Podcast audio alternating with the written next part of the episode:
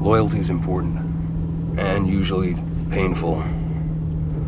Well, one day you might find cause to ask yourself what the limit is to some pain you're experiencing, and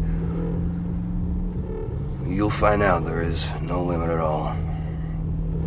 Pain is inexhaustible. It's only people that get exhausted.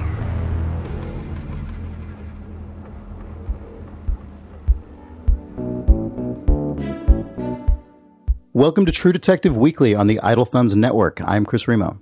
I'm Sean Vanaman. And I'm Jake Rodkin. This week we are discussing the fifth episode of season two of True Detective Other Lives. It was written by Nic Pizzolatto and it was directed by John Crowley, who's directed a bunch of film and TV, including some like Beckett and Pinter stuff, which I don't know if that speaks at all to this episode or not, but he's this week's revolving director man. Right. Uh, so hey, we all saw that episode. We did. It felt to me like, I mean, literally in terms of plot, it felt to me like a obviously a big reset after last week. That's pretty apparent because the whole investigation like sort of exploded in carnage, and now the like the crew is sort of scattered to the winds and starting to reform. Um, but it also felt to me like a reset in terms of just the actual actual like feeling of the show itself. Um, like plot threads that have been sort of seeded through most of the season at this point are starting to um, like get connected bit by bit, especially in the second half of this episode, uh, in a way that just wasn't really happening um, until this point. Uh, and I also there also was a lot of a lot of focus on family this episode, which I actually thought worked really well. Um, this episode had some of my favorite, just like character stuff dealing with the realities of complicated lives, like characters trying to like come to terms with things in their lives and with each other. Um, and I liked it. I'm having a hard time with the series, I think, because the tone of the dialog mm-hmm. feels so wrapped up in itself and not in service of actually like bringing these characters to life a lot of times. Mm-hmm. and i feel like it's so hit or miss. I think the scene with frank and his wife where she i mean very ham-fistedly but i think from a performance standpoint elegantly mm-hmm. talks to him about oh you're the boy and the like right. you don't like you should that boy should have been adopted sort of situation. It was a beautiful scene and i thought wonderfully acted by both the, the actors. But it just feels like the show like i'm having such a hard time actually getting invested in the characters because they don't say or do anything like human anymore. Hmm. like screaming at your mom that she's a poison coos and then leaving the, the trailer it's like what? Yeah although i actually really liked all the stuff between uh, frank and jordan. For some reason that relationship really works for me.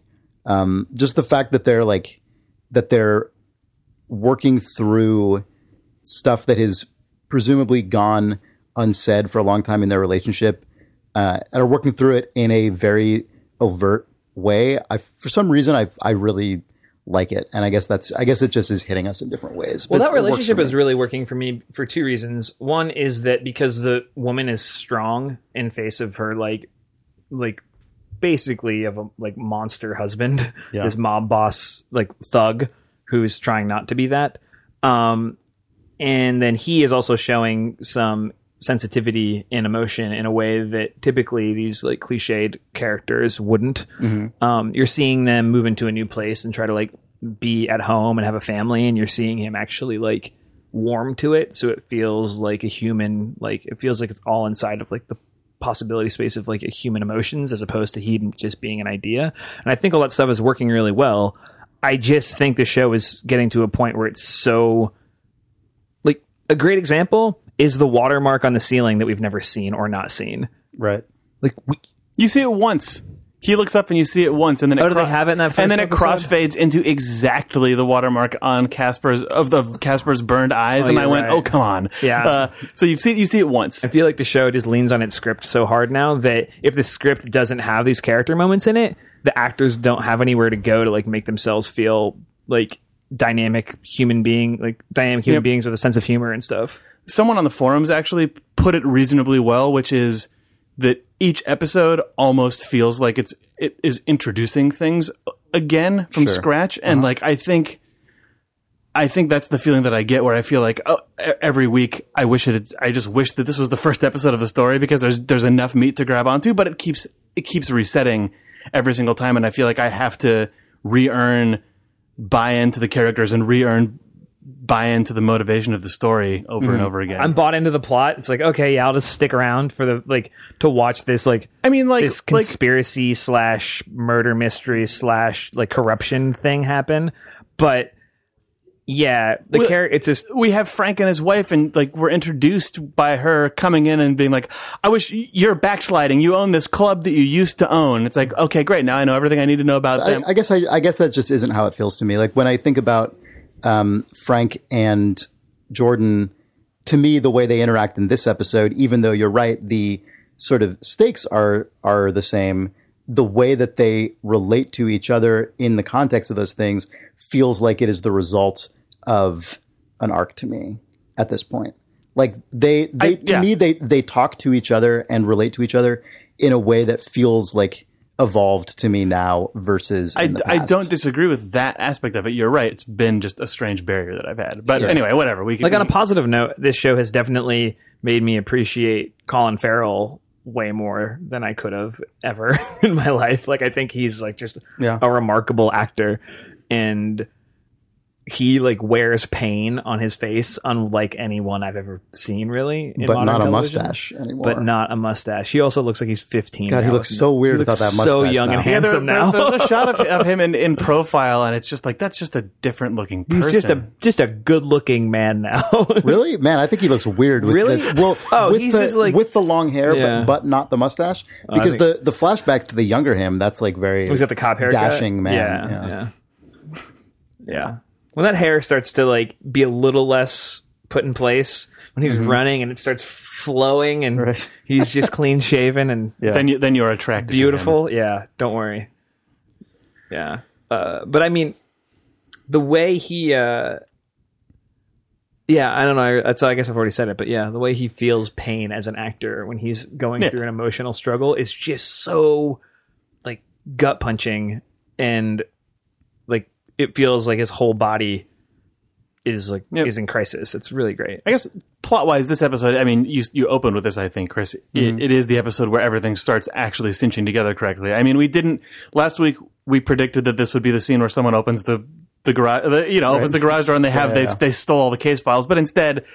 Annie's working in evidence, basically doing Yeah. the same thing. Plus, I mean, it's her- been like plus- two months yeah, of just and, languishing and, and obviously we had the the scene that just kind of popped up out of nowhere uh, of uh, Annie's boss just saying, "I'm recruiting you all for a special task force." right. oh, she just Nick Cage, or Nick Fury them. Yeah, it was just like, uh, but I guess well, it's be, it's because of the it's because of the like gubernatorial campaign of the attorney who is using right this like, everything big because drug because the sort of politics like- have escalated a step. it's time yeah, to it's time to yeah. figure out what's going on, and all of that stuff made me realize. I think that even though in moments I have a lot of trouble uh, really getting with these characters as characters, I still, I guess, am rooting for them in some capacity because Right. seeing them start to sort of coalesce around this case and seeing them start to actually work stuff out together, both Mm-hmm. interpersonally and in the case, I'm like, I'm getting enthused. So like, it's not, I'm not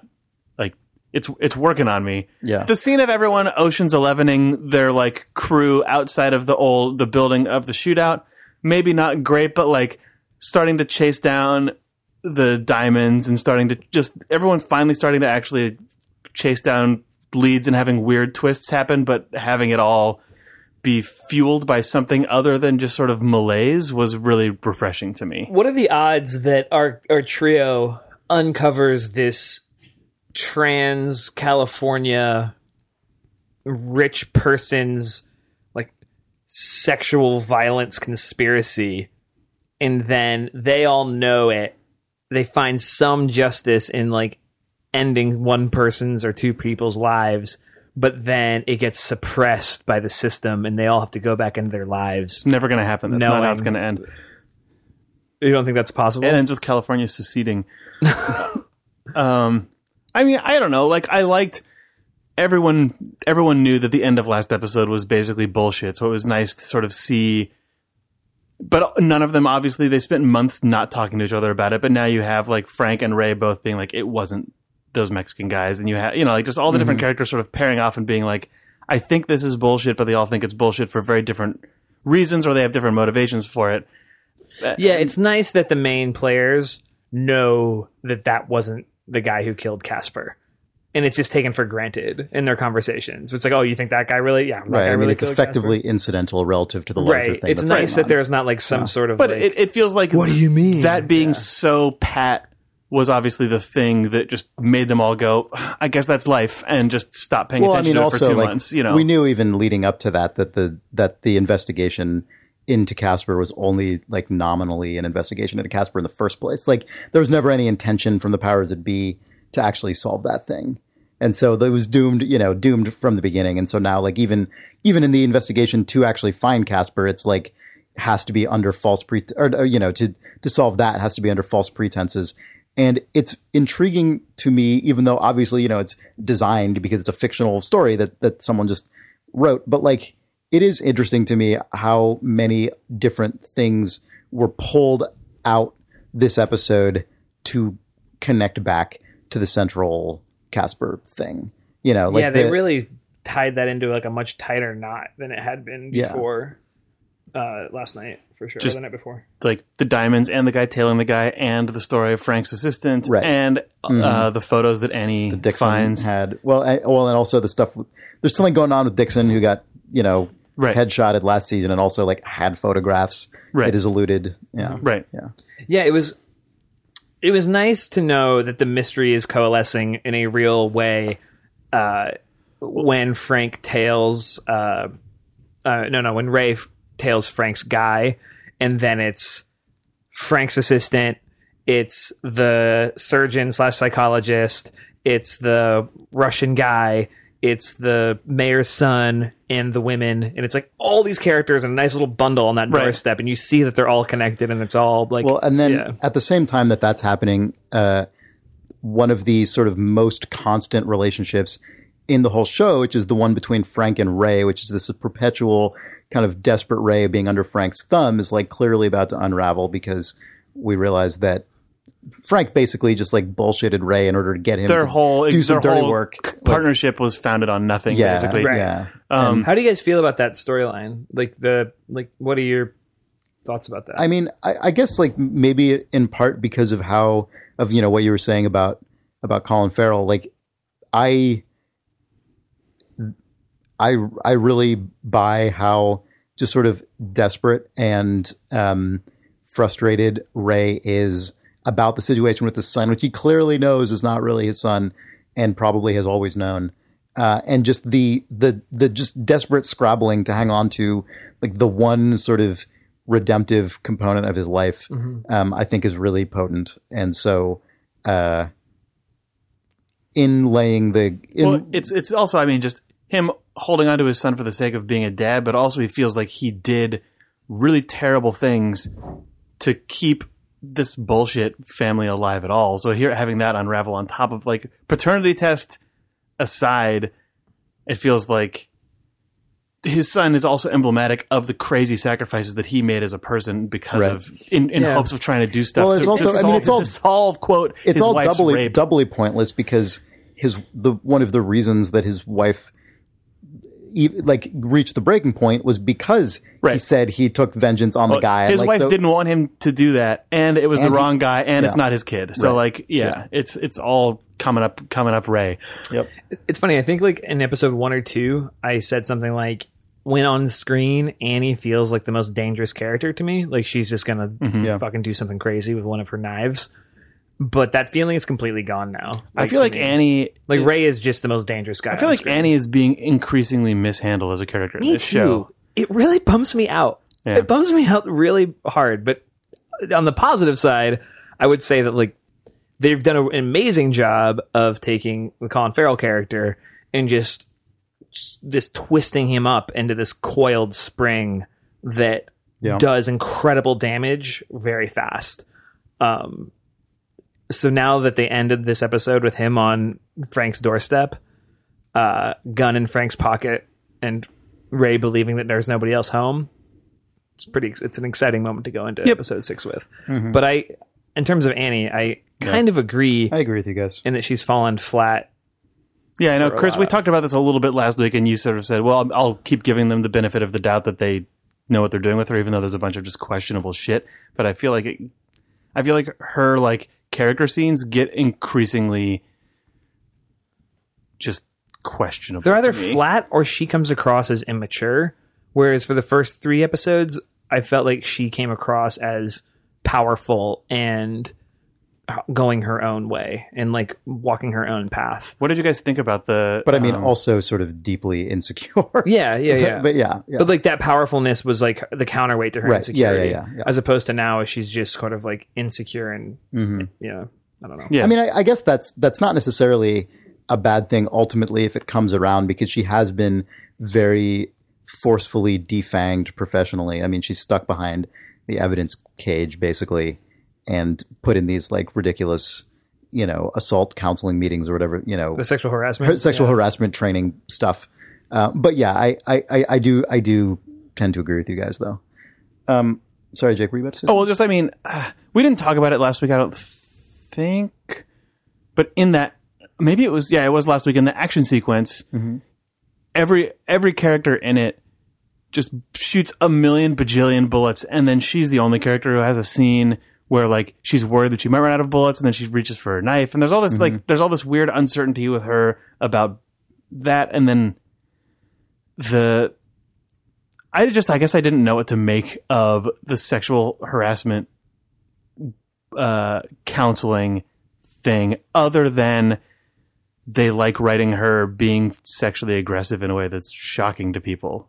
But Well, I think she in that. I mean, in that in this this version of that felt different to me than the other ones in that this was her just like just not giving a shit at all. Yeah, sort of Yeah, this was sort of just like it, yeah, just like I have no time for this. This is completely like beneath me. What the hell is this? Yeah. Um, I read an interesting. Sorry to just change the topics, but it just this occurred to me. This piece actually came out a couple weeks ago, but I just saw it. It was uh, a Los Angeles Times writer. It, the, the name of the piece on the Los Angeles Times was "A Times Writer's Take on True Detectives Vinci." That was Vernon in a nutshell, and it's just kind of interesting because it's written by someone who is a Los Angeles reporter who was familiar with the the actual history in real time of Vernon, the Southern California like tiny little industrial city that served as the um, inspiration for Vinci in True Detective, and it was like the city administrator who died in real life. This guy Fresch um, made 1.6 million dollars in a year as uh, as Vernon City administrator, and similarly, like was just totally corruption like swirling around him. Uh, was found dead like a couple weeks after an audit criticizing corruption in the city. It's I was reading this. It was interesting to see how much the real situation in this town was as just like fucked up and intertwined and corruption laden and just totally cloaked in secrecy. And it doesn't make me have an interesting observation about the show, um, but just reading through this account of someone familiar with the source material, or you know, or inspiration, um, was surprising to me because it is the kind of thing you don't actually really hear about very often, even though surely it exists and goes on. Um, but it would just never occur to me that that that, that kind of stuff is as like cartoonishly outrageous as it like appears the to reality be. is almost like it can be that stylized, basically. right yeah. yeah exactly reading about that stuff always makes me appreciate um, the fictionalized version more, but I wish I could appreciate it that much without having to know it. oh as sure well, you know what I mean? yeah. Yeah. i mean that, that's that's a case where it, like you could go either way on that right because part of it is like the reason you appreciate any fictional thing is because of the resonance to reality so then it's like well then is it my responsibility to know about things in life well part of that is like up to what ends up being Right. publicized and what histories do end up being told. So it then- gets it ends up in you a weird place when the story I think presents itself as like this is just kind of life and how it always is. When but then when you do the research, you're like, wow, this did happen. But it was incredibly exceptional. So I think when those two things are in contrast, Sure. maybe Yeah. it gets a little bit weird because they're like, it's hard for me to be critical of this kind of thing, honestly, because I think so much of fiction just is this way. Like fiction, the uh, fiction, especially fictional crime, is always about the most extraordinary version of the thing. It's never about the mundane one, unless it's The Wire. But that's like a very rare thing, and everything everything about The Wire signals its groundedness in that way. But that is that is really uncommon. I mean, even the preceding season of this show has nothing to do with like everyday existence. And so, Right. I, you know, to me, it's it's it's hard to really like be bothered by that. That's never something that's really been a challenge for me in, in the case of this show. Um, there, there's one paragraph I wanted to read that I just really enjoyed. According to LA County District Attorney records, Fresch ordered a city official to make sure magnetic tapes and other city financial records were taken to a fire station where firefighters set them ablaze. What? yes, man, using using your own fire department to destroy evidence by burning it is just Yeah. like as outrageously dystopian fiction as you could get. That's like you're just corrupt. Pretty Yeah. good. It's pretty good. apparently in the in the, just in the last couple of years vernon has sort of been like beaten into transparency because the the like the city's tiny population i guess is sort of a liability uh, and like pressure has been coming down from um, larger agencies in the state and i and it, it's been sort of cleaning up its act but essentially until basically 2010 was just a total like That was actually a detail hole. that I that I liked a lot in this episode was Ray's no longer a police officer and he's been off the force for a few months and he gets the visit from that from one of his supervisors. yeah. Yeah. He's like, "Why are you here?" And it seems like he was there kind of to get some dirt, but then his last thing was, "Oh, also these row houses are for city employees," Yeah. which is basically like, "Well, you're not on the Vinci payroll anymore, so you should probably leave because we want to keep our uh, not in our pocket population as non-existent as possible. Right. Thank you. Yeah. Please get Yeah. out of the city." yep I thought that was. It immediately just reminded me of like, I I used to work right by San Quentin Prison, and like the all the all there's a ton of housing there, and Mm. Yeah. it's but it's it looks like a neighborhood, but it's just for employees, and it just Right. that's all that I like. I never think of towns having that, and I don't think it's common for them to. But it seemed like a, it seemed like a totally vi- a viable thing for Vinci. I th- in in the Presidio here in, in San Francisco, which is a like sort of big forested area that used to be a military base in the city. There's a lot of housing there that that when LucasArts and Lucasfilm were had a huge presence in the Presidio, a lot of that housing was like reserved for employees of the Lucas. Oh, crazy! That probably is still the case. Lucasfilm is still there. I guess they're still there. Yeah. So you're saying that the Lucas George Lucas Empire maps pretty closely to the city uh, of Probably. Vinci, as we're seeing here. They do have their own fire so. department, which I imagine uh, George Lucas's the Skywalker Ranch Fire Department. Its only There's a job was Skywalker to, Ranch Fire Department. there is, and it it, uh, it was rumored to have been the the uh, enterprise that destroyed the original non-special edition prints of the Star Wars trilogy. Yeah. That's not true, Actually, He drove them out there and said, "Burn me." Burn these, let no one see them again. Yeah. Don't worry. I have digital copies that have a Jabba in them. I'm Um, just waiting for an email, a reader mail to show up. Yeah. You guys want to do some of that? Yeah. If you have any questions you'd like us to talk about, to do this too to do this too, uh, please send them in to questions at truedetectiveweekly.com. we will listen to them. Um, here's one that that we a few people, different people have pointed out, and I don't think I've, I've we brought it up before. And if I have, I'm sorry. Someone just let me know. Uh, this is from G. Byron Williams, who writes, "Hey guys, I'm not sure if you've mentioned it before, but each episode's intro video is different episode to episode, and sections of the introductory song also change."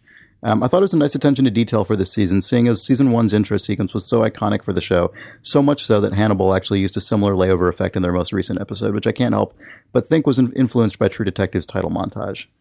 Um, anyway, so there's there's some other stuff, but that that's the main thing I wanted to bring up. The I I have felt like it's not exactly the same, but I was not Yeah. ever Yeah. ever able to I, pinpoint did, why. I don't think I knew. it. the passages used in the opening song definitely are chosen from episode to episode, and that was like this past It starts in the same beat, though, right? yeah. the music is the same but they but they use different verses they use just different Mm-hmm. like chunks of the lyrics and uh, that was really noticeable this time just had lyrics that were just of a metrical quality that was totally that were totally different than Mm-hmm. I really than liked it this week. before. I thought Yeah. it was really strong. yeah me too uh, i think I, I i find the the in general, I really, really like the opening titles to this season.